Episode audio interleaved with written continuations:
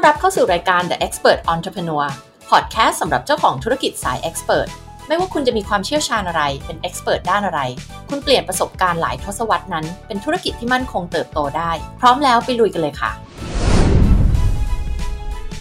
สวัสดีค่ะ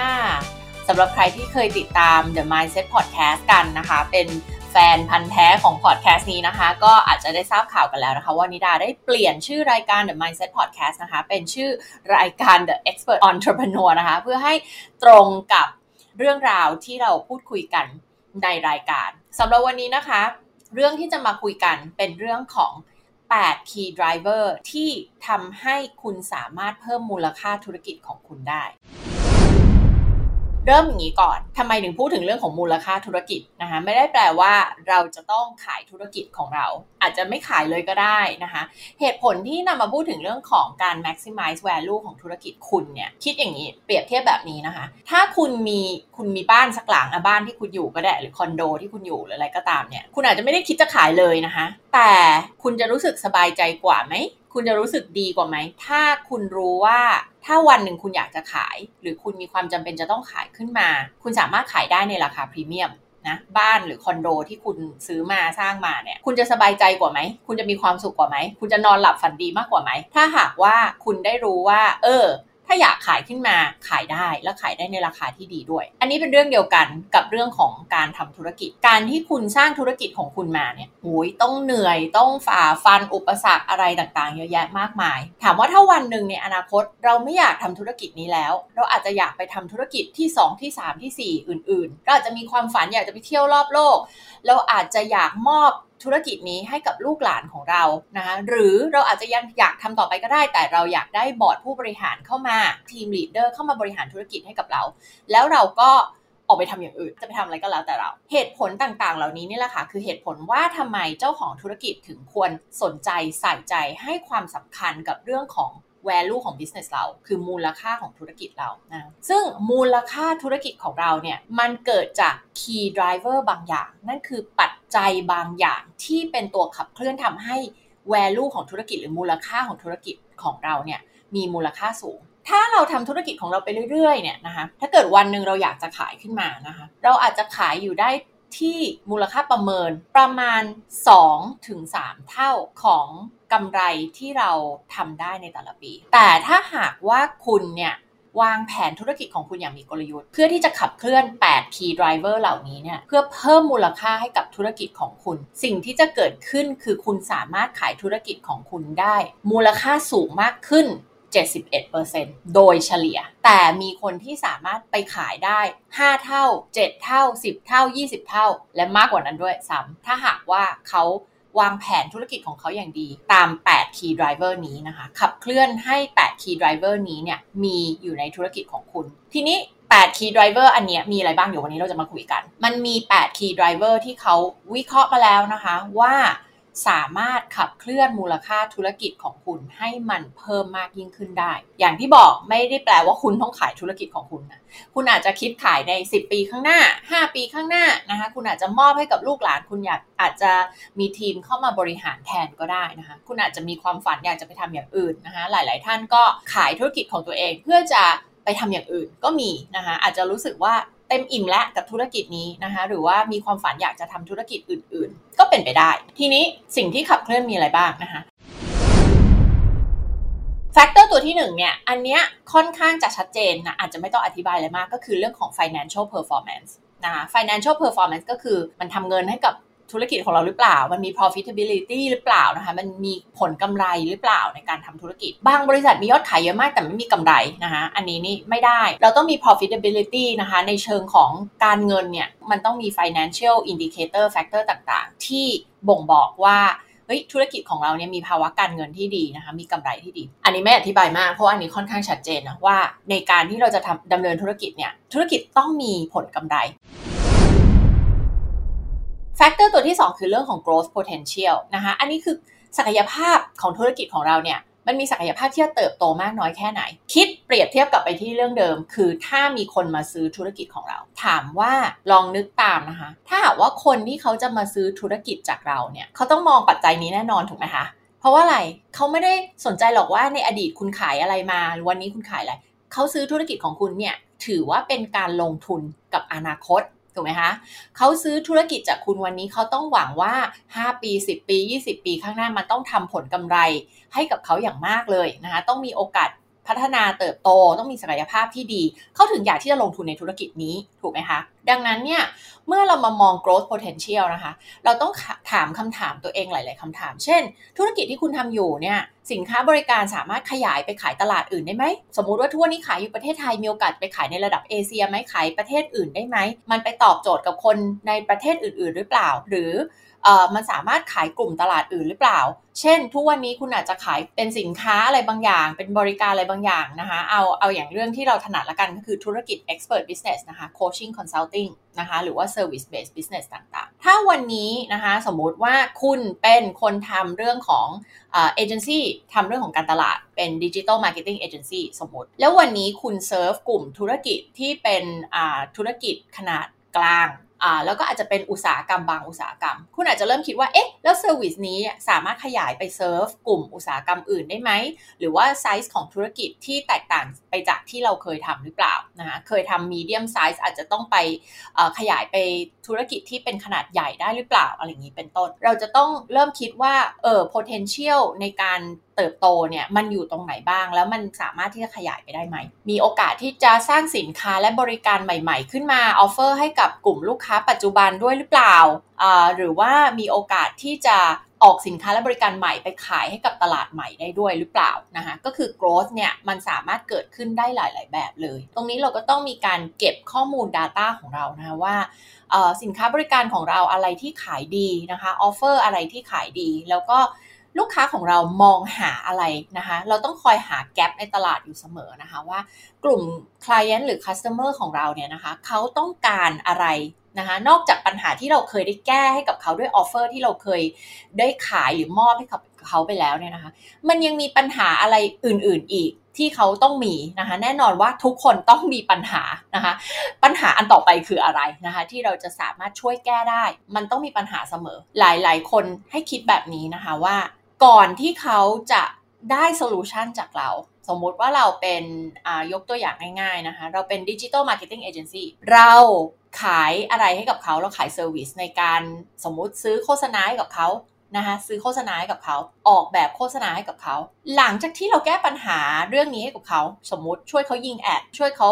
เขียนก๊อปปี้ออกทำ graphic design เพื่อจะทำโฆษณาไปลงตามช่องทางแพลตฟอร์มต่างๆ หลังจากนั้นลูกค้าของเราเนี่ยอาจจะมีปัญหาอะไรต่อจากนี้ได้คะหรือคิดอีกแง่หนึ่งคือ ก่อนที่เขาจะมาจ้างเราเขาเคยมีปัญหาอะไรมาก่อน หลายคนอาจจะขยาย service ของตัวเองไปให้บริการ ใน step ก่อนที่เขาจะมาเจอกับเรา ไม่งงใช่ไหมคะนะคะก็คือ step ก่อนที่เขาจะมายิงโฆษณากับเราเนี่ยเขาต้องทำอะไรก่อน เช่นเขาอาจจะต้องไปวางกลยุทธ์เชิง branding อะไรก่อนก่อนหน้านี้ เราก็อาจจะขยายไปให้บริการใน service อันนั้นด้วยก็ได้ หรือ step ถัดไปหลังจากที่เขาทำงานกับเราเสร็จแล้วได้รับ service จากเราเนี่ยเขาจะมีปัญหาอะไรเป็นขั้นต่อไป เราก็อาจจะไป offer solution บางอย่างที่แก้ปัญหาใน step ต่อไปให้กับเขาก็ได้ ถ้าหากว่า skill set แล้วก็ strength ขององค์กรเราธุรกิจของเราเนี่ยนะคะมันเอื้อในการที่จะไปให้บริการเหล่านี้ไม่ได้แปลว่าเราจะต้องเป็น generalist เหมาทำทุกอย่างโดยที่เราไม่ได้มีความรู้ความเชี่ยวชาญอันนี้ไม่ใช่ ต้องดูด้วยว่าจุดแข็งของเราเนี่ยคืออะไร สิ่งที่เราอยากจะ offer ให้กับเขาเนี่ยสามารถทำได้ดีหรือเปล่านะคะเพราะว่าถ้าทำไม่ได้ดีอย่าทำทำต่อเมื่อเราสามารถ offer service ที่ดีที่สุดให้กับเขาได้ ปัจจัยตัวที่3นะคะคือเรื่องของการที่ธุรกิจของเราเนี่ย จะต้องไม่ไปพึ่งพิงหรือว่าไปยึดติดอยู่กับพนักงานคนใดคนหนึ่ง หรือว่าซัพพลายเออร์เจ้าใดเจ้าหนึ่ง หรือว่า customer หรือ client คือลูกค้าเจ้าใดเจ้าหนึ่งนะคะโดยเขาบอกว่าลูกค้าคนหนึ่งเนี่ยไม่ควรจะทำรายได้ให้กับเราเกิน 15%นะคะถ้าเกิน 15%เนี่ยถือว่า การเหมือนเราเอาเขาเรียกอะไรสำนวนภาษาอังกฤษเอาไข่ทั้งหมดไปไว้ในตะกร้าใบเดียว ถ้าเกิดว่าเขาลูกค้าคนนั้นเขาเกิดมีปัญหาหรือเขาไม่จ้างเรา หรือเขาไม่พอใจเราหรือเกิดปัญหาอะไรบางอย่างนะคะ หรือว่าเออเกิดวันหนึ่งเขามี crisis อะไรบางอย่างเขาต้องปิดธุรกิจหรือเลิกทำชั่วคราวหรืออะไรเงี้ยเราก็อาจจะต้องเดือดร้อนไปเลยถูกไหมคะเพราะฉะนั้นเนี่ย เราควรต้องอมีลูกค้าหลาย ๆ เจ้า มีซัพพลายเออร์หลาย ๆ เจ้านะคะ แล้วก็พนักงานของเราเนี่ยไม่ควรที่จะเอา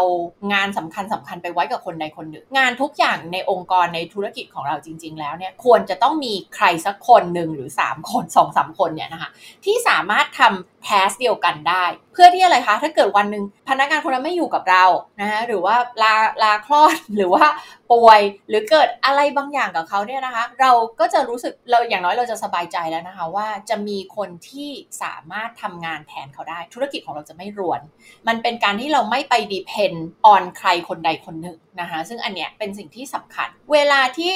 มองกลับไปในแง่ของคนที่เขาจะมาซื้อธุรกิจของเรา หลายคนเนี่ย นะคะไม่ใช่พนักงานคนใดคนหนึ่งหรอกคือเจ้าของธุรกิจนั่นแหละค่ะ ทุกอย่างต้องถามเจ้าของธุรกิจ ทุกอย่างทีมงานนี่ตัดสินใจไม่ได้เลย ต้องมาถามเจ้าของธุรกิจ อันนี้คือกลายเป็นว่าอะไรคะธุรกิจเนี่ยขึ้นอยู่กับตัวคุณ คุณกำลังเป็นคอขวดอะเป็นบอทเทิลเน็กให้กับธุรกิจของตัวเองแล้ว ถูกไหมคะ ซึ่งอันเนี้ยไม่ดีนะคะในแง่ของการรัน business เวลาที่คนจะมาซื้อธุรกิจเนี่ย ถ้าหากว่าเขาเห็นแล้วว่าธุรกิจอันนี้เนี่ยมัน run ได้ด้วย เพราะว่าพนักงานเบอร์หนึ่งเบอร์สองเบอร์สามเขาต้องเริ่มคิดแล้วใช่ไหมคะว่าอ้าวแล้วถ้าเกิดเราซื้อธุรกิจอันนี้มาแล้ววันหนึ่งเนี่ยเบอร์หนึ่งเบอร์สองเบอร์สามไม่อยู่แล้วฉันจะทำยังไง ธุรกิจอันนี้มูลค่ามันจะลดลงไปเลยหรือเปล่า มันจะ run ยังไงต่อถูกไหมปัญหามันจะต้องเกิดขึ้นในธุรกิจ ซึ่งคนที่ซื้อธุรกิจไปเนี่ยเขาไม่ต้องการสิ่งนี้ถูกไหมคะดังนั้นเขาต้องรู้สึกว่าเฮ้ยบทบาทแต่ละบทบาทที่อยู่ภายในธุรกิจเนี่ยมีคนทำได้มากกว่าหนึ่งคนนะคะมันไม่ได้ไปพึ่งพิงใครคนใดคนหนึ่งและเรารู้อยู่แล้วว่าเวลาที่เราไป depend on เราไปให้น้ำหนักกับ ใครลูกไม่ว่าเป็นลูกค้าเจ้าใดเจ้าหนึ่งซัพพลายเออร์เจ้าใดเจ้าหนึ่งหรือว่าพนักงานคนใดคนหนึ่งเนี่ยมันทำให้ธุรกิจเนี่ยทำเป็นยังไงคะเสียอำนาจการต่อรองนะคะ มันเหมือนการตายและชีวิตเราต้องไปขึ้นอยู่กับคนคนนี้ ซึ่งอันเนี้ยจะบอกว่าหลาย ๆ ธุรกิจเนี่ยทำสิ่งนี้เนาะผิดพลาดในเรื่องนี้นะคะ ซึ่งเป็นเรื่องที่ค่อนข้างอันตรายและเสี่ยงมากกับธุรกิจของเรานะคะ ถ้าหากว่าวันนี้นะคะ ธุรกิจของคุณเป็นอย่างนี้อยู่นะคะ รีบแก้เลยนะคะ ถ้าตอนนี้คุณพึ่งพิง ซัพพลายเออร์เออหนึ่งเจ้าสองเจ้าแล้วแบบมันอันตรายละมันเสี่ยงละนะคะเกิดซัพพลายเออร์ของคุณอยู่ในประเทศที่แบบ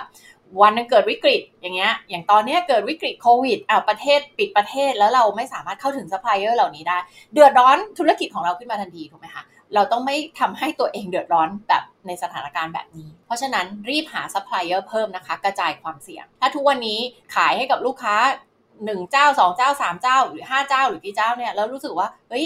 เราต้องคิดนะคะ ว่าถ้ามันเกิดอะไรขึ้นกับลูกค้าถ้าเกิดลูกค้าไม่ซื้อของจากเราอีกต่อไปด้วยเหตุผลอะไรก็แล้วแต่นะคะ เราจะทำยังไงนะคะ ธุรกิจของเราต้องกระจายความเสี่ยงนะคะ จะต้องมีลูกค้าที่หลากหลายนะคะ แล้วก็คือกลับไปที่สำนวนภาษาอังกฤษอะคืออย่าเอาไข่ทั้งหมดที่เรามีนะไปรวมอยู่ในตะกร้าใบเดียวเพราะถ้าทำตะกร้าใบนั้นหล่นไข่ในตะกร้านั้นก็จะแตกหมดเลยนะคะ ก็เป็นเรื่องของการกระจายความเสี่ยง อันที่4นะคะคือเรื่องของ cash flow balance นะคะคือเงินเข้าเงินออกนะคะหลายๆธุรกิจเนี่ยทำธุรกิจแบบ มีเงินออกตลอดเวลาแต่เงินเข้ามาช้ามากเลยนะคะ อันนี้มันมันทำให้เราไม่มีเงินหมุนเวียนในธุรกิจ ซึ่งเป็นการยากลำบากในการที่เราทำธุรกิจ ทีนี้มันสำคัญยังไงกับ value ของ business เรานะคะ เวลาที่คนจะมาซื้อธุรกิจจากเราเนี่ยถ้ายิ่งเขาต้องเอาเงินของเขาเนี่ยเข้ามาเป็นเงินหมุนเวียนในธุรกิจของเราเยอะๆเป็น cash flow เนี่ยนะคะเพราะว่าการหมุนเวียนของเงินของเราไม่ดีเนี่ยเงินออก แต่เงินยังไม่เข้ามาเนี่ยเข้ามาไม่ทันหรืออะไรก็แล้วแต่ทำให้เขาต้องเอาเงินเหมือนควักเงินส่วนตัวของเขาใส่ลงมาเป็น cash flow ในธุรกิจนี้เนี่ยนะคะมันก็จะทำให้เขาเนี่ยไม่อยากที่จะจ่ายเงินซื้อหรือว่า acquire business ของเรามากนักถูกไหมคะเพราะเขาถือว่า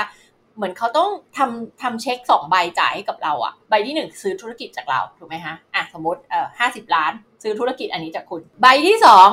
ยังต้องเอาเงินเนี่ยเข้ามาเป็นเงินหมุนเวียนในธุรกิจนี้อีกถูกไหมคะ ซึ่งถ้าเช็คใบที่ 2 ต้องจ่ายเงินมูลค่าเยอะๆ เข้ามาเป็น cash flow ในธุรกิจเราเนี่ย ใบที่1เนี่ยก็ไม่อยากจะจ่ายถึง 50 ล้านละอะนึกภาพตามออกใช่ไหมคะ เพราะฉะนั้นเนี่ยถ้าธุรกิจของคุณมี cash flow ที่มันรันได้ด้วยตัวของมันเองอยู่แล้ว โดยวิธีการอะไรล่ะ เก็บเงินลูกค้าให้เร็วนะคะ เก็บเงินลูกค้าทีเดียวเลยได้ไหมแทนที่จะเหมือนแบบเอ่อให้ลูกค้า จ่ายรายเดือนหรือว่าจ่ายแบบ 50%ก่อน แล้วเดี๋ยวงานจบค่อยไปจ่าย 50 50%สามารถทำให้ลูกค้าแบบจ่าย100%เลยตั้งแต่แรกเลยได้ไหมอะไรเงี้ยนะ อันนี้มันก็จะเป็นการช่วยให้เรามี cash flow ขาเข้านะคะแล้วก็มีเงินหมุนเวียนอยู่ในขณะที่ cash flow ขาออกเนี่ย เราก็ จ่ายให้น้อยกว่าที่เป็นเงินเงินที่ขาเข้ามาเนี่ยนะคะมันก็จะทำให้เราเนี่ยยังคงที่จะมีเงินมี cash flow ที่ดีในการหมุนเวียน สามารถใช้ invest ในเรื่องต่างๆนะคะจ่ายพวก operational cost ต่างๆ ให้กับธุรกิจของเราได้ แล้วก็ไม่ต้องเดือดร้อน เท่ากับคนที่มา acquire business หรือว่าซื้อธุรกิจจากเราเนี่ยก็ไม่จำเป็นที่จะต้องจ่ายเช็คใบที่ 2 ถูกไหมคะหรือว่าเช็คใบที่ 2 มีจำนวนเงินน้อยที่เท่าไหร่เนี่ย ใบที่1ก็จะยิ่งมีมูลค่าสูงมากขึ้นเท่านั้น เขาก็จะมีความเต็มใจที่จะ acquire business ของเราในมูลค่าที่สูงมากยิ่งขึ้น factor ตัวที่ 5 นะคะ คือเรื่องของ recurring revenue นะคะ recurring revenue เนี่ยก็คือรายได้ที่เข้ามาอย่างต่อเนื่อง เช่น ลูกค้ารายปีนะคะหรือว่า subscription model ต่างๆ อย่างเช่นถ้าเวลาที่เราไปสมัครใช้ซอฟต์แวร์ บางอย่างเราจะสังเกตว่าอะไรคะเขาจะมีการเก็บเงินเราเป็นรายเดือน ถ้าคุณชำระเป็นรายปีคุณจะได้ส่วนลด แต่ว่าคุณจะจ่ายเขาทีเดียวไปเลย เป็นรายปีปีละหนปีละหนอย่างเงี้ยถูกไหมฮะอย่างเงี้ยก็คือ subscription model แปลว่าลูกค้าคนนี้ถ้าเขา happy กับ service ของคุณเขาก็จะใช้บริการของคุณไปเรื่อยๆ อันนี้มันก็จะเป็นการที่เรา สามารถเพิ่ม lifetime value ของลูกค้า ซึ่งเดี๋ยวจะมาคุยกันในวิดีโออื่น หรือว่าวันอื่นอีกทีหนึ่งนะคะ ในเรื่องของ lifetime value ว่ามันสำคัญยังไง และทำไมคุณในฐานะเจ้าของธุรกิจเนี่ย จะต้องเข้าใจเรื่องของ lifetime value ของลูกค้า นั่นคือ มูลค่าตลอดช่วงชีวิตของลูกค้าคนคนหนึ่งที่เขาอยู่กับคุณเนี่ยเขา generate รายได้ให้กับคุณเท่าไหร่นะคะเป็นมูลค่าเท่าไหร่ แล้วถ้าคุณทราบตัวนี้แล้วเนี่ยอีกสิ่งหนึ่งที่คุณต้องทราบก็คือว่าค่าใช้จ่ายในการที่คุณไป acquire ลูกค้าคนนี้มาเป็นลูกค้าของคุณอะ คุณเสียเงินเท่าไหร่ในการทำการตลาดโฆษณา แน่นอนว่าอะไรคะ lifetime value เนี่ยมันต้องมีมูลค่าเป็นหลาย ๆ เท่าของต้นทุนที่คุณไปดึงเข้ามาเป็นลูกค้าของคุณได้ถูกไหมคะ ก็เดี๋ยววันหลังค่อยมาพูดถึงเรื่องนี้ เรื่องของ recurring revenue เนี่ยคุณจะต้องทำยังไงก็ได้นะคะ ให้ลูกค้าของคุณเกิดการซื้อซ้ำหรือซื้อสินค้าอื่นที่คุณขายซื้อบริการอื่นที่คุณขายเวลาที่เราพูดถึงสินค้าจริงความหมายคือเราพูดถึงคำว่า product แต่คำว่า product ในที่นี้ด้วยความที่จริง ๆ ความเชี่ยวชาญของเราเราพูดถึงเรื่องของ expert based business product ในที่นี้คือ offer นั่นแหละ คือสิ่งที่คุณ offer ให้กับลูกค้าเนี่ยนะคะสมมติมี service A service B service C นะเวลานั้นเรียกง่ายๆเราก็จะเรียกว่า product product A product B product C มันคือ offer นั่นแหละที่เรา offer ที่เราขายความเชี่ยวชาญอะไรบางอย่างให้กับเขา หรือถ้าใครที่ฟังอยู่แล้วขาย ถ้าธุรกิจของคุณขายสินค้านะคะ หลักการนี้ก็ apply ได้เหมือนกันนะคะเพราะว่า 8 key driver นี้ใช้ได้กับธุรกิจทุกประเภทเลยอะคุณมี offer 1คุณมี offers คุณมี offers ลูกค้าคนนี้ที่คุณ acquire มาเป็นลูกค้าของคุณอะเคยซื้อออฟเฟอร์ A ไปแล้วนะคะขายออฟเฟอร์ B ขายออฟเฟอร์ C ให้กับเขาได้ไหม หรือขายออฟเฟอร์ A ให้กับเขาเพิ่มขึ้นได้ไหม หรือจากที่เขาเคยซื้อ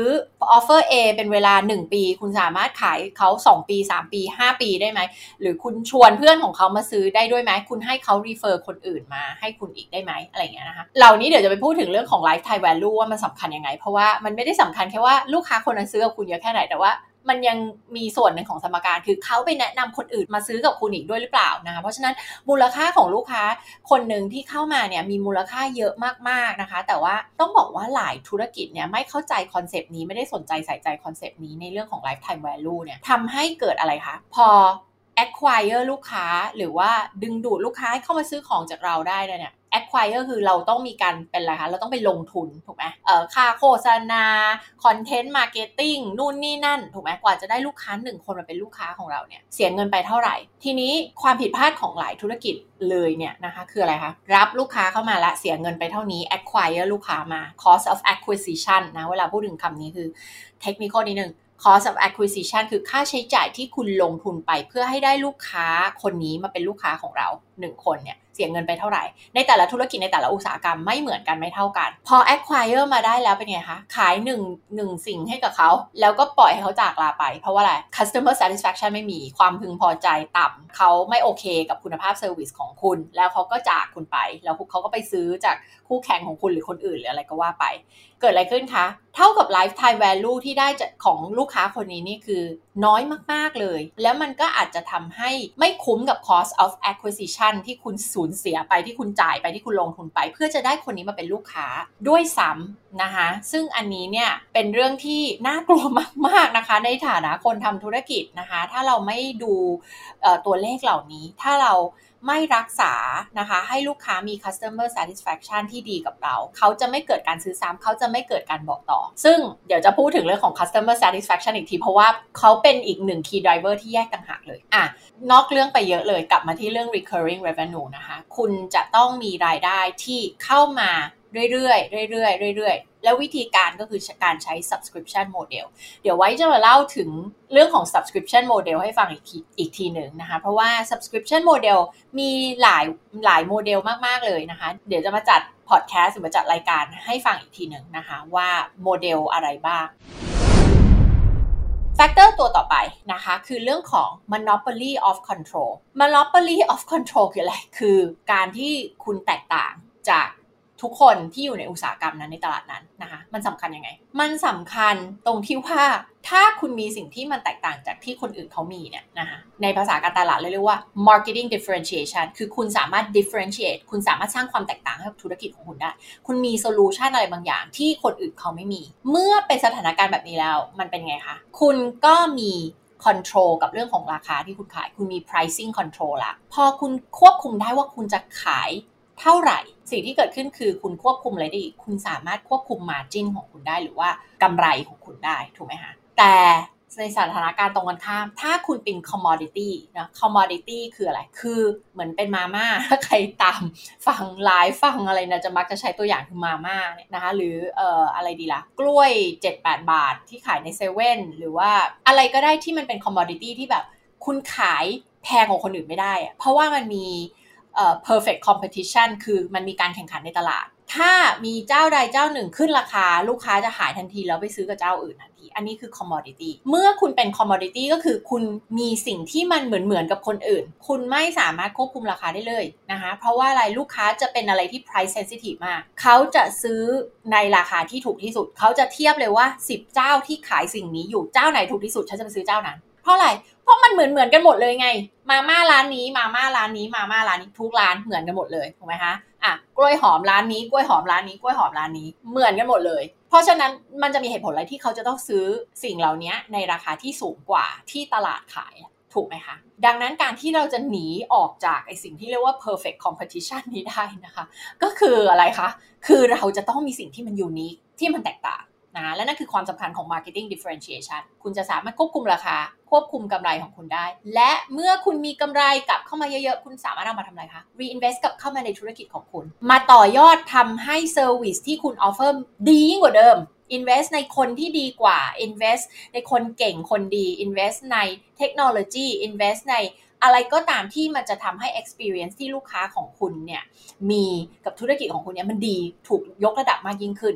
เห็นยังคะว่าเป็นวงจร คุณแตกต่าง แตกต่างทำไงแตกต่างทำให้คุณขึ้นราคาคุณจะขายราคาอะไรยังไงก็ได้ควบคุมราคาได้ใช่ไหมแล้วก็นำไปสู่การควบคุมผลกำไรได้ และเมื่อมีกำไรเข้ามาเยอะๆ ก็นำกลับเข้ามา reinvest แล้วทำให้ธุรกิจของตัวเองเนี่ยยูนิคมากยิ่งขึ้นอีก แตกต่างมากยิ่งขึ้นอีกดี และโดดเด่นมากยิ่งขึ้นอีกนำไปสู่อะไรนำไปสู่การที่คุณจะสามารถขึ้นราคาได้อีก เพราะว่า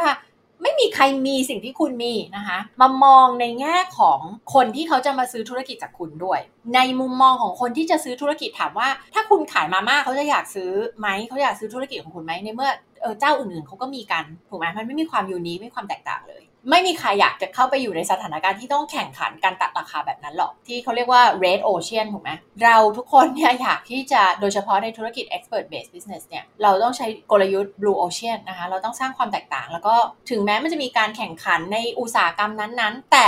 ถ้าเรามีจุดขายที่มันแตกต่างที่มันโดดเด่น ถ้าแบรนด์ของเรามันยูนิคเราจะมีความภูมิใจแล้วเราจะรู้ว่าเราขายอะไรแล้วคนอื่นไม่มี และมันแตกต่างยังไงมันดีกว่ายังไง แล้วลูกค้าที่มองหาสิ่งนั้นเขาจะมาหาเราเอง โดยที่เราไม่ต้องไปพยายามโน้มน้าวจิตใจเขาไปคอนวินส์เขาไปโอไปขายไปตามตื้อไปอะไรพวกเหล่านี้เลย กุญแจสำคัญอยู่ที่การที่เราจะ differentiate ตัวเอง ซึ่งคนที่จะมาซื้อธุรกิจของเรา เขาก็ต้องการสิ่งนี้วอร์เรนบัฟเฟตนะคะที่เป็นเศรษฐีกี่พันล้านเหรียญอะไรเนี่ยนะคะที่เล่นหุ้นลงทุนเรื่องของหุ้นเนี่ยวอร์เรนเนี่ยวิธีการหนึ่งอย่างเลยที่เขาใช้ในการลงทุนหุ้น คือเขาจะซื้อหุ้นลงทุนหุ้นเนี่ยในธุรกิจที่มีความ unique นะคะหรือว่าสิ่งที่เราเรียกว่าแบบมี monopoly control หรือว่าสามารถ differentiate ตัวเองมีสิ่งที่คนอื่นไม่มีนั่นแหละ เพราะว่าอะไร เพราะราะว่านี่เขามองว่ามันเป็นสิ่งที่จะขับเคลื่อนราคาหุ้นขึ้นไปอะมันแปลว่าธุรกิจอันเนี้ยจะมีมูลค่าสูงในอนาคตนะคะวอร์เรนก็เลยเลือกที่จะลงทุนในธุรกิจเหล่านี้ ซึ่งตั้งแต่ที่พูดมาทั้งหมด 6 factor แล้วบอกให้เลยว่าจากทั้งหมด 8 key driver เนี่ยการ differentiate ธุรกิจของคุณนะคะการที่ธุรกิจของคุณ unique เนี่ยมีสิ่งที่คนอื่นเขาไม่มีเนี่ยและเป็นสิ่งที่ลูกค้าต้องการด้วยนะ คือ key driver ที่มีน้ำหนักมากที่สุดในการขับเคลื่อน value ของธุรกิจของคุณ ข้อนี้สำคัญที่สุดเลยนะคะ คือการที่คุณต้องแตกต่าง แต่ทุกวันนี้เมื่อเรามองไปใน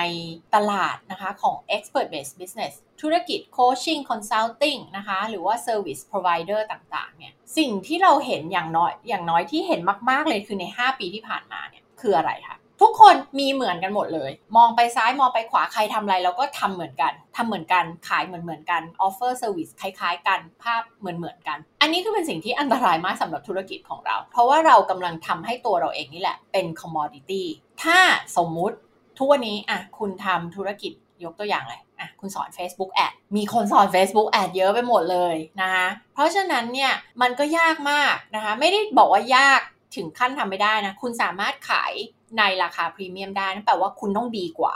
ด้วยเหตุผลอะไรบางอย่าง วิธีการในการสอนเหรอหรือคุณมีการ offer การทำกลยุทธ์ให้ลูกค้าพ่วงไปด้วยหรือเปล่าอะไรเงี้ยค่ะเดี๋ยวไว้จะมาเล่าให้ฟังว่ามันมีวิธีการอะไรบ้างที่คุณจะสามารถ charge high ticket ได้ คุณจะมีวิธีการอะไรที่จะทำให้ตัวเองแตกต่าง ทั้งทั้งที่ service ของคุณเนี่ย มันก็มีเกลื่อนกลาดเต็มไปหมดเลยนะคะสมมุติเราบอกว่าขายคอร์ส Facebook อะไปที่ไหนอะ Udemy ก็มีอะสิบเหรียญอะใช่ปะสามร้อยกว่าบาทเนี่ยก็มีให้เรียน แล้วแบบจะบอกว่าคอร์สในนั้นเนี่ย ไม่ธรรมดานะคะ บางคอร์สเนี่ยโหยี่สิบสามสิบชั่วโมงสอนกันแบบจริงจังมากเนี่ย แต่จะบอกให้เลยว่าส่วนใหญ่อะคนที่เข้าไปสอนแบบนั้นเขาไม่ได้หวังกำไร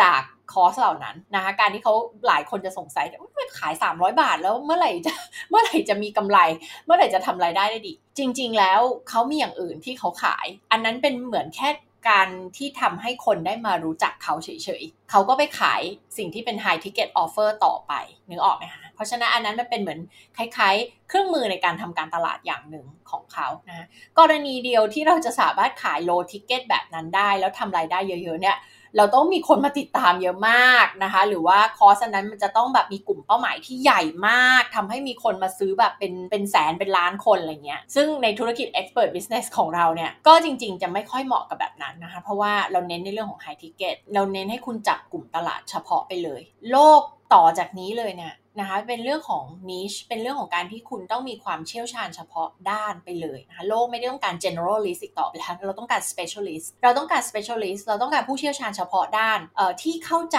เราในฐานะลูกค้าไม่ว่าคุณจะเป็นแบบ B2B B2C อะไรก็แล้วแต่นะเข้าใจปัญหาของเราอย่างถ่องแท้ แก้ไขปัญหาให้กับเราได้ โดยที่เราไม่ต้องมานั่งลุ้นว่าแบบจะทำได้ทำไม่ได้ ไม่ต้องไปลุ้นเสี่ยงว่าแบบลองผิดลองถูกอะไรอย่างนี้นะคะเพราะฉะนั้นในธุรกิจแบบนี้นะคะกลับมามองตัวเองก่อนเลยตอนนี้นะคะว่าเราแตกต่างหรือเปล่าถามคำถามตัวเองสองคำถามนะคะอันที่1คือความยูนิคของเราคืออะไร และคำถามที่2ไอความยูนิคที่ว่านี้เนี่ยมันสำคัญกับลูกค้าของเราหรือเปล่า ถ้าว่ามันยูนิคแต่ลูกค้าไม่ได้สนใจอะ ยกตัวอย่างเหมือนพวกฟังก์ชันมือถือที่แบบมันล้ำๆที่มันออกมาแต่ไม่มีใครใช้อะนึกออกไหมคะมันก็ไม่มีประโยชน์อยู่ดี เออ มันก็เจ๋งเจ๋งแล้วไงแต่ฉันไม่ได้ใช้อะเพราะฉะนั้นไอ้ความ unique ของธุรกิจคุณของแบรนด์คุณเนี่ย มันต้องเป็นสิ่งที่สำคัญสำหรับลูกค้าด้วย มันต้องเป็นการไปแก้ปัญหาอะไรบางอย่างที่สำคัญมากๆสำหรับลูกค้าของคุณด้วยอะจบไปกับ factor ที่ 6 เรื่องของ ความแตกต่างของธุรกิจคุณความ unique marketing differentiation ข้อที่ 7 หรือปัจจัยข้อที่ 7 เนี่ย ก็คือเรื่องของ customer satisfaction ที่เมื่กี้พูดถึงแล้ว อันนี้เป็นอีกปัญหาหนึ่งของหลายธุรกิจเลยนะ คือไม่ track ว่าลูกค้าของตัวเองเนี่ยมี customer satisfaction ยังไงบ้างนะคะไม่มีการเก็บข้อมูล feedback ไม่มีการ track data ว่าลูกค้าซื้อสินค้าและบริการจากเราไปเนี่ยเขามีความพึงพอใจไหม เขามีปัญหาอะไรหรือเปล่า และรู้ไหมคะว่าการที่เราไม่เก็บเนี่ย เราจะหลุดจากข้อมูลที่สำคัญเยอะมากเลยนะคะ เช่น Product เซอร์วิสของคุณมีปัญหานะคุณก็จะไม่ได้รู้สิ่งเหล่านี้เพราะอะไรรู้ไหมลูกค้าทุก 26 คนที่เขาจะจากลา bye bye ธุรกิจของคุณไปเนี่ยนะคะ คือไม่ซื้อซ้ำแล้วไม่พอใจไม่โอเค ไม่ชอบแล้วก็จะไปบอกต่อคนอื่นด้วยว่าที่นี่ไม่ดีอย่าไปซื้อกับที่นี่นะ อย่าไปใช้บริการของที่นี่นะ คุณรู้ไหมคะว่าทุกทุก26 คนของลูกค้าที่ไม่ happy กับคุณเนี่ยจะมีเพียงหนึ่งคนที่เขาบอกคุณว่าเขาไม่ happy นะไม่ happy เรื่องอะไร หรืออะไรบางอย่างที่จะแชร์กับคุณเนี่ยว่าเขาไม่ happy เขาจะให้ feedback คือหนึ่งใน 26 คนเท่านั้น นึกภาพออกไหมคะว่ามันสำคัญยังไง แปลว่าคุณกำลังมี 25 คนที่จากคุณไปเนี่ยโดยที่คุณไม่รู้เลยว่าเกิดอะไรขึ้นกับพวกเขา เขาไม่พอใจอะไร ธุรกิจของคุณมีปัญหาอะไร service ของคุณไม่โอเคยังไง คุณภาพไม่ดียังไง แทนที่คุณจะได้ feedback จากคนเหล่านี้ คุณจะไม่รู้เลย เพราะว่าอะไรเขาไม่มีเหตุผลที่ต้องมาบอกคุณนี่เขาได้ประโยชน์อะไรเพิ่มขึ้นหรอในการที่เขาต้องมาบอกคุณ ในทางตรงกันข้ามคือเขาสูญเสียด้วย เขาสูญเสียอะไรคะคนเราเนี่ย เอาจริงไม่มีใครอยากจะให้ feedback ไม่มีใครอยากจะมาบอกเราในในสิ่งที่มันแบบเป็น negative เป็นลบหรอก การที่เขาจะต้องมาให้ feedback คุณเนี่ย มาบอกว่า เฮ้ย เขาไม่โอเคกับธุรกิจคุณในข้อนี้ข้อนั้นนะเขาไม่อยากให้หรอก เพราะว่ามันสร้างความน่าอึดอัดใจให้กับลูกค้านะคะแล้วลูกค้ายิ่งถ้าเป็นคนไทยเนี่ยนะหรือเป็นสังคมเอเชียเนี่ยก็จะมีเรื่องของการเกรงใจนะไม่อยากมีความขัดแย้งถูกไหมคะไม่อยากทำให้อีกฝ่ายนึงรู้สึกไม่ดีอะไรเงี้ยก็อาจจะเป็นเรื่องการถนอมน้ำใจเกรงใจไม่กล้าพูดตรงๆ พูดอ้อมๆเนี่ยตามสไตล์ของ culture เราถูกไหมคะ นั่นเท่ากับว่าคุณสูญเสียลูกค้าไป แล้วคุณก็ไม่รู้ด้วยว่าเกิดอะไรขึ้นกับเขา ไม่มีโอกาสให้คุณได้แก้ตัว แล้วคุณก็ไม่ได้พัฒนาด้วยนะไม่ได้พัฒนา service ของคุณให้มันดียิ่งขึ้น แล้วมันก็จะทำอะไรมันก็จะไปเกิดขึ้นกับลูกค้าไปเรื่อยๆ ต่อไปเรื่อย ๆ เป็นวังวนอยู่อย่างเงี้ยแล้วรู้ไหมคะว่าลูกค้าทุกคนที่ไม่ happy กับธุรกิจของคุณเขาจะไปบอกต่ออ่าคุณได้โบนัสเพิ่ม เขาจะไปบอกต่อลูกค้านะคะ เพิ่มคนละ 8ถึง15 คน และบางคนบอกมากถึง 20 คนด้วย คุณคูณไปสิคะถ้าคุณมีลูกค้าที่ไม่พอใจคุณ 100 คน เขาจะไปบอกลูกค้าต่อ 800ถึง1,500 คนนะคะหรือมากกว่านั้นเพราะบางคนจะไปบอกคนละ 20 คน นึกภาพออกไหมคะว่าคุณลงทุนงบประมาณ เยอะแยะมากมายกับการตลาดสร้างแบรนด์นะคะ content marketing ทำให้เป็นที่รู้จักนู่นนี่นั่นมากมายเนี่ยแล้วสุดท้ายเนี่ย ธุรกิจของคุณต้องมาเสียหาย เพราะว่าลูกค้าไม่ happy กับ service ของคุณ แล้วก็ไปบอกต่อสร้างความเสียหายกับธุรกิจของคุณทำให้การที่คุณจะแทนที่คุณจะได้ลูกค้าเหล่านั้นมาเนี่ยคุณก็ไม่ได้แล้วคุณก็เสียไปอีกต่างหากแล้วเขาก็อาจจะไปซื้อกับคนอื่น อะไรก็ว่าไป เห็นไหมคะว่า เอฟเฟกของมันเป็นแบบ domino effect ที่น่ากลัวมาก ๆ นะคะ ดังนั้นเราทุกคนจะต้อง track เรื่องของความพึงพอใจของลูกค้า customer satisfaction เป็นเรื่องที่สำคัญมากนะไม่แน่ใจนะว่าเคยพูดในพอดแคสต์เรื่องของ NPS หรือเปล่านะคะ Net Promoter Score เดี๋ยวไว้วันไหนจะมาพูดถึงเรื่องนี้อีกนะคะว่า Net Promoter Score คืออะไรทำไมต้องเก็บนะคะ แล้วจริง ๆ ลึกไปกว่านั้นควรจะเก็บข้อมูลอะไรบ้างนะคะ จริง ๆ แล้วเราควรต้องมีการ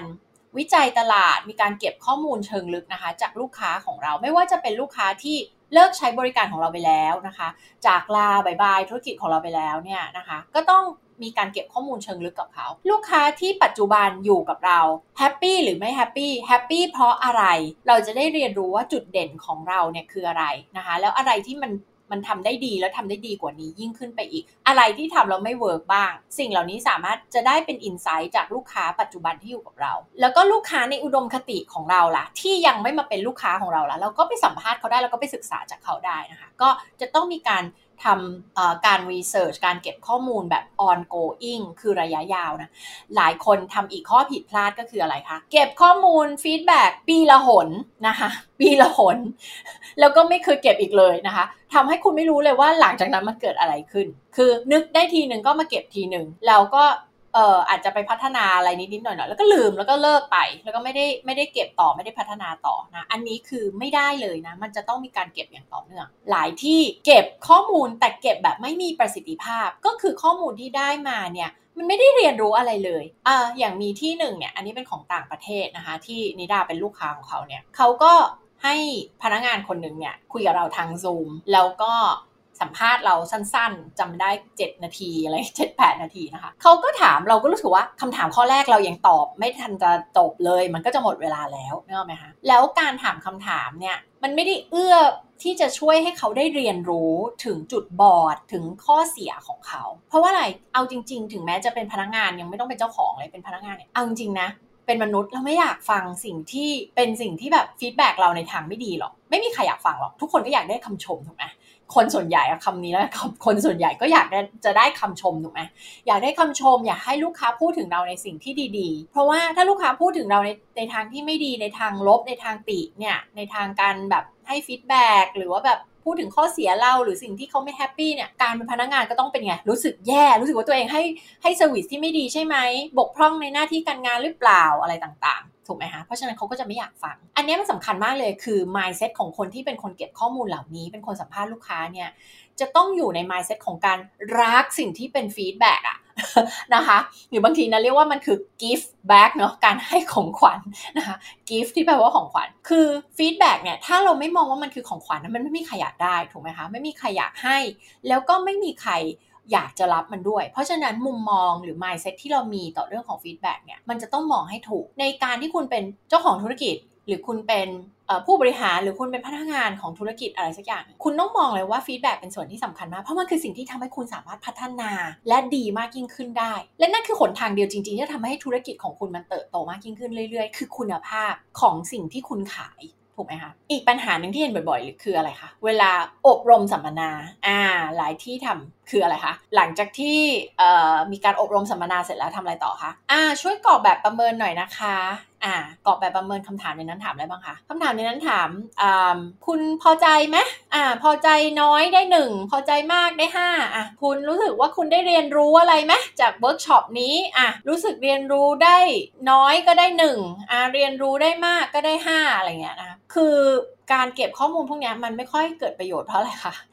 บางคนก็จะชอบติ๊กแบบไม่อยากคิดมากก็อะให้สี่สี่สี่สี่สี่เลยแล้วกันอะบางคนชอบให้กลางๆอะสามสามสามสามสามเรียงลงบางคนก็อะโอใจดีชอบถนอมน้ำใจอะห้าห้าห้าไปเลยอะไรเงี้ยนะคะ คือสรุปแล้วคือมันไม่ได้ได้ฟีดแบ็ที่มันจริง มันไม่ได้เกิดประโยชน์ตั้งแต่รูปแบบคำถามที่เราถามลูกค้าแล้วถูกไหมคะว่าอะคุณได้เรียนรู้อะไร รู้สึกได้เรียนรู้มากเรียนรู้น้อย คุณรู้สึกว่าเป็นประโยชน์แบบคำถามพวกนี้เป็นคำถามแบบ general มากเป็นคำถามทั่วไปมาก คือถ้าเราไม่คิดอะไรเยอะเราก็เออเออก็ได้ ก็ต้องได้เรียนรู้อะไรบางอย่างต้องได้ประโยชน์อะไรบ้างถูกไหม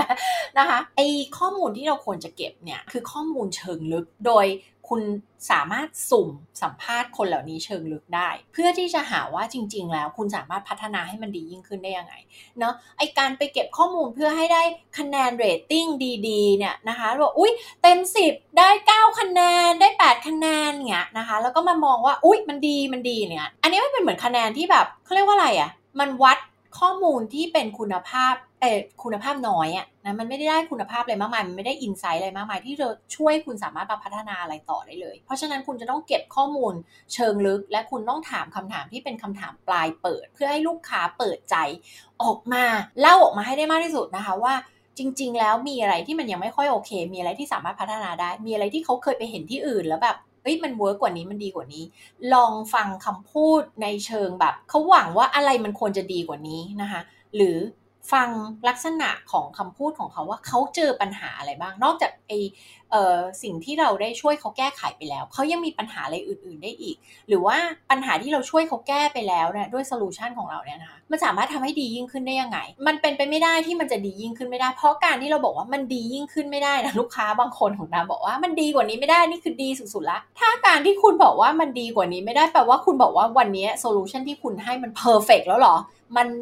ไร้ที่ติเลยเหรอ ซึ่งมันเป็นไปไม่ได้ถูกไหมเหมือนกับคนเราถ้าเราบอกว่าเราไม่สามารถพัฒนาตัวเองได้ เรานึกไม่ออกว่าเราจะพัฒนาตัวเองยังไงได้เนี่ยนั่นก็แปลว่าคุณกำลังบอกว่าอะไรอะ่ะ คุณไม่มีศักยภาพจะพัฒนาให้ดีกว่านี้แล้วหรอ ถูกไหมการที่คุณบอกคุณไม่มีอะไรต้องพัฒนา มันคือการที่คุณบอกว่า คุณไม่มีศักยภาพจะดีกว่านี้ได้อีกแล้วนะคะในเชิงธุรกิจก็เหมือนกัน ถ้าคุณบอกว่าคุณมองหาอะไรที่จะพัฒนาไม่ได้ นั่นแปลว่าธุรกิจของคุณมันมันหยุดแค่นี้แล้วหรอ มันดีกว่านี้ไม่ได้หรอ มันพัฒนา มันยกระดับกว่านี้ไม่ได้หรอ ถูกไหมซึ่งมันเป็นไม่เป็นความจริงนะคะ มันไม่ใช่ความจริง อะ ยืดเยื้อกันไปเรื่อง customer satisfaction ถ้าให้คุยเรื่องนี้วันทั้งวันก็คุยได้นะคะเรื่อง customer satisfaction แล้วเดี๋ยววันไหนจะมาเล่าเรื่องของ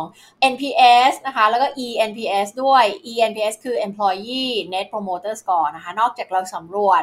ความคิดเห็นความพึงพอใจของลูกค้าเราแล้ว เราต้องสำรวจความพึงพอใจของพนักงานเราด้วยนะคะ ซึ่งอันนี้ก็เป็นอีก topic หนึ่งที่ ที่มี passion มากเดี๋ยวไว้จะมาคุยกัน ปัจจัยตัวที่ 8 ปัจจัยตัวที่ 8 คือ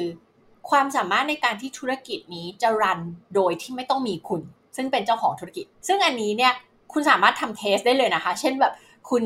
ไปพักร้อนเลยนะคะ3เดือน แล้วคุณดูซิว่าเกิดอะไรขึ้นกับธุรกิจของคุณบ้างนะคะอะเริ่มต้นอาจจะยังไม่ต้องถึงขั้นเออสามเดือน บางคนลองวันหนึ่งก่อนสินะคะ บางคนลองวันหนึ่งยังยังไม่ยังอยู่ไม่ได้เลยนะคะ ธุรกิจวุ่นวายมีปัญหาไปหมด อันนั้นเป็นตัวบ่งชี้เลยนะคะ ว่าคุณจะต้องถอยตัวเองออกมาจากสมการนี้ คุณต้องเอาตัวเองออกมานะคะ อย่าเอาตัวเองไปเป็นคอขวดในธุรกิจหลายหลายเจ้าของธุรกิจเนี่ยทำตัวไมโครแมネจลูกน้องนะคะ ไม่ปล่อยไม่ไว้ใจลูกน้องทุกอย่างต้องผ่านการตัดสินใจของเราทุกอย่างต้องฉันต้องเป็นคนทำอันนี้คือมันจะเป็นคอขวดที่ทำให้ธุรกิจของคุณเติบโตขยายต่อไปไม่ได้นะคุณต้องเอาตัวเองออกมานะคะคุณต้องหาตัวตายตัวแทนในทุกเรื่องที่คุณทำค่อยๆเดลเกตออกไปเรื่อยๆเดลเกตออกไปเรื่อยๆ CEO leader หลายคนเจ้าของธุรกิจหลายคนแล้วมีปัญหาในเรื่องของการ delegate งานเป็นเพราะอะไรเพราะความเชื่อบางอย่างที่ bias ที่มีอคติที่บิดเบือนนะคะว่าอะไร ไม่มีใครทำได้ดีเท่าฉัน ยิ่งถ้าเป็นสายแบบ perfectionist อย่างเงี้ยยิ่งแล้วใหญ่เลยแบบไม่มีใครทำได้ดีกว่าฉัน ฉันจะทำได้ดีที่สุด ซึ่งอันนี้เป็นความเชื่อที่บิดเบือนนะคะ สิ่งที่คุณ mindset ที่คุณต้องมีเนี่ยนะในการเป็นเจ้าของธุรกิจหรือการเป็น leader เนี่ยคืออะไร คือคุณต้องหาคนที่เก่งกว่าคุณในเรื่องนี้ มาทำแทนคุณถูกไหม นั่นคือวิธีที่คุณจะสามารถพัฒนาธุรกิจของคุณได้คือ ไม่ใช่เอาทุกเรื่องมารวมอยู่ที่คุณ แต่คุณต้องหาคนที่เก่งมากกว่าคุณในทุกเรื่อง มาทำแทนคุณแล้วเอาตัวเองเนี่ยออกมาจากสมการนี้ถูกไหมคะ ออกมาจากธุรกิจของคุณเนี่ยนะแล้วหลังจากนั้นคุณจะทำอะไรในคุณอยากจะทำอะไรไม่ได้บอกให้คุณต้องเกษียณจากธุรกิจคุณนะคุณสามารถจะมีบทบาททำอะไรก็ได้อยู่ในนั้นต่อไปได้นะแต่ว่าโฟกัสของคนที่เป็นเจ้าของธุรกิจเนี่ยมันควรที่จะเป็นเรื่องของการออกแบบวางแผน เชิงกลยุทธ์ เป็นคนที่ดีไซน์อะไรบางอย่างในธุรกิจนะไม่ควรที่จะเป็นคน หารายได้เข้ามาดิวกับลูกค้านะคะทำอะไรที่เป็นฟังก์ชันทั้งหลายที่ถ้าเกิดว่าคุณไม่อยู่เนี่ยแล้วมันดันต่อไม่ได้คุณไม่ควรเอาตัวเองเข้าไปอยู่ในบทบาทนั้นนะคุณควรจะหาคนที่เก่งกว่าคุณในทุกเรื่องเข้ามาทำแทนนะคะก็ ข้อที่ 8 คือเรื่องนี้นะ คุณต้องเอาตัวเองออกมา ถ้าคุณยังยังไม่ไปถึงจุดที่แบบ remove ตัวเองได้ 3 เดือนเนี่ย มากเกินไปไม่ไม่ได้แน่นอนเนี่ย ลองวันหนึ่งก่อน ลองอาทิตย์หนึ่งก่อน ลอง 2 อาทิตย์ก่อน แล้วค่อยๆ แก้เป็นเปราะๆไปนะ ลองดูก่อนว่าไม่อยู่วันหนึ่งเกิดความวุ่นวายอะไรบ้าง มีอะไรบ้างหรอที่ทีมงานฟังก์ชันไม่ได้เลยพอคุณไม่อยู่หนึ่งวันนะคะลิสต์ออกมาเลย โจทย์ออกมาให้หมดเลยแล้วหาคนทำแทนให้ได้ทั้งหมดนี้ ต่อมาเริ่มดูซิหนึ่งอาทิตย์ไม่อยู่ เกิดอะไรขึ้น มีอะไรบ้างลิสต์ออกมาให้หมด แล้วเดลเกตให้หมดเลยหาคนทำแล้วหาคนให้มากกว่าหนึ่งด้วย เพราะอะไรกลับไปที่ข้อที่ 3 อย่าไปพึ่งพาพนักงานคนใดคนหนึ่งอีกนะ ไม่ใช่เอาตัวเองที่เป็นเจ้าของธุรกิจถอยออกมา แล้วก็ไปฝากไว้กับหลายคนทำแบบนี้นะแบบอุ้ยมือมือขวาของของเราเก่งมือขวาคนนี้เอาทุกอย่างไปโยนกับมือขวาหมดเลยเอาแล้วไม่ได้คิดหรอว่า แล้วถ้ามือขวาเกิดอะไรขึ้นกับมือขวาเนี่ยนะลูกน้องคนนี้จะเกิดอะไรขึ้นถูกไหมคะเพราะฉะนั้นข้อที่ 3 อย่าลืมห้ามไปพึ่งพิง พึ่งพายึดติดอยู่กับ พนักงานคนใดคนหนึ่งด้วยถูกไหมคะลองไปเรื่อยๆนะคะ 1 อาทิตย์ 1 เดือน ขอให้ไปจนคุณสามารถไปเที่ยวได้ 3 เดือน แล้วก็คุณต้องทำการทดสอบจริง ๆ คือคุณต้องหายไปเลยจริง ๆ นะนะคุณต้องยอมปล่อยวางนะคะแล้วก็ หายไปเลยจริงๆ ไม่ให้ลูกน้องติดต่อได้หรือว่าต้องให้ต้อง make sure ว่ามีคนตัดสินใจแทนคุณได้ ที่ไว้ใจได้ที่เก่งกว่าคุณที่สามารถทำเรื่องนี้แทนคุณได้ ก็อันนี้ก็จะเป็น 8 key driver นะคะ ในธุรกิจที่จะช่วยเพิ่ม value สามารถ maximize value ของธุรกิจของคุณแบบประเมินอันหนึ่งนะคะที่นิดาใช้กับลูกค้าทุกคน คือแบบประเมินที่จะสามารถวัดออกมาได้ว่า คะแนนของธุรกิจของคุณเนี่ยจากเต็มร้อยเนี่ยมี value มากน้อยแค่ไหนนะคะซึ่งหลายๆ คนเข้ามาเนี่ยอาจจะมีคะแนนแบบ 40 50 58 59 อะไรเงี้ย เราก็จะเป้าหมายของเราคือทำไงให้คุณไปจากคะแนนเท่านี้ 40 50 60เนี่ยไปที่คะแนน 80 90 เพราะว่าอะไร ถ้าคุณเกิน 80 คะแนนไปแล้วเนี่ยนะมันก็จะทำให้คุณสามารถที่จะ ขายบิสเนสของคุณได้ในมูลค่าสูงมากยิ่งขึ้นอะและแน่นอนว่าไม่ได้บอกว่าคุณจะขายถูกไหม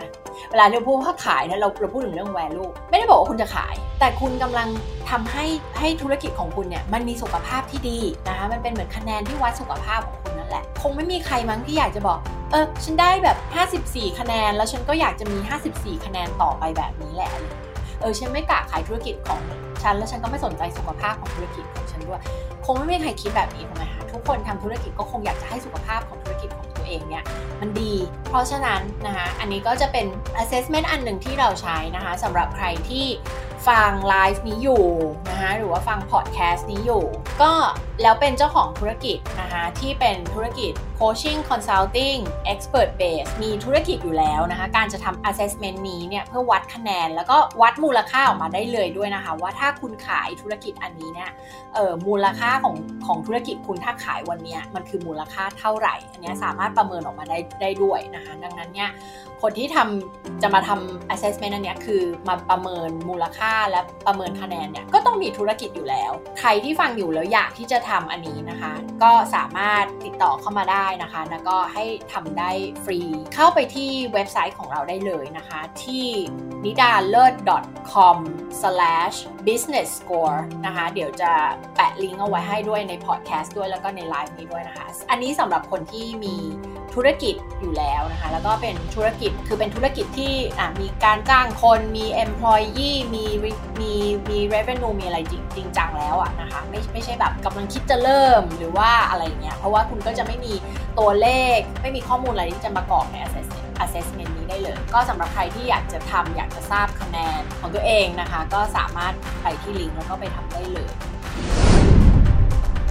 สำหรับวันนี้นะคะก็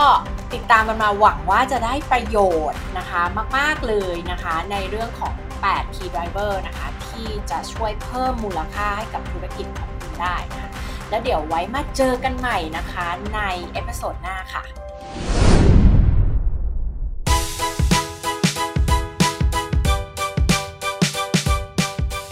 ขอบคุณที่ติดตามกันมากับอีกหนึ่ง episode ของเรา ติดตามนิดาได้ตามช่องทางต่างๆในต่อไปนี้ค่ะ Facebook Coach นิดา Instagram นิดาเลิศ .th Clubhouse นิดาเลิศ และสำหรับใครที่สนใจสั่งซื้อหนังสือ Shine from Within สามารถสั่งซื้อได้ที่เว็บไซต์ SE-ED Book รวมทั้งร้านขายหนังสือทั่วประเทศ และเว็บไซต์ที่ขายอีบุ๊กต่างๆด้วยค่ะ และใครที่สนใจหนังสือ One to Millions Entrepreneur ฉบับภาษาอังกฤษนะคะ สั่งซื้อได้ที่ Amazon นะคะ มีลิงก์อยู่ใน show note ของ episode นี้ค่ะ แล้วพบกันใหม่กับ The Expert Entrepreneur ใน episode หน้านะคะ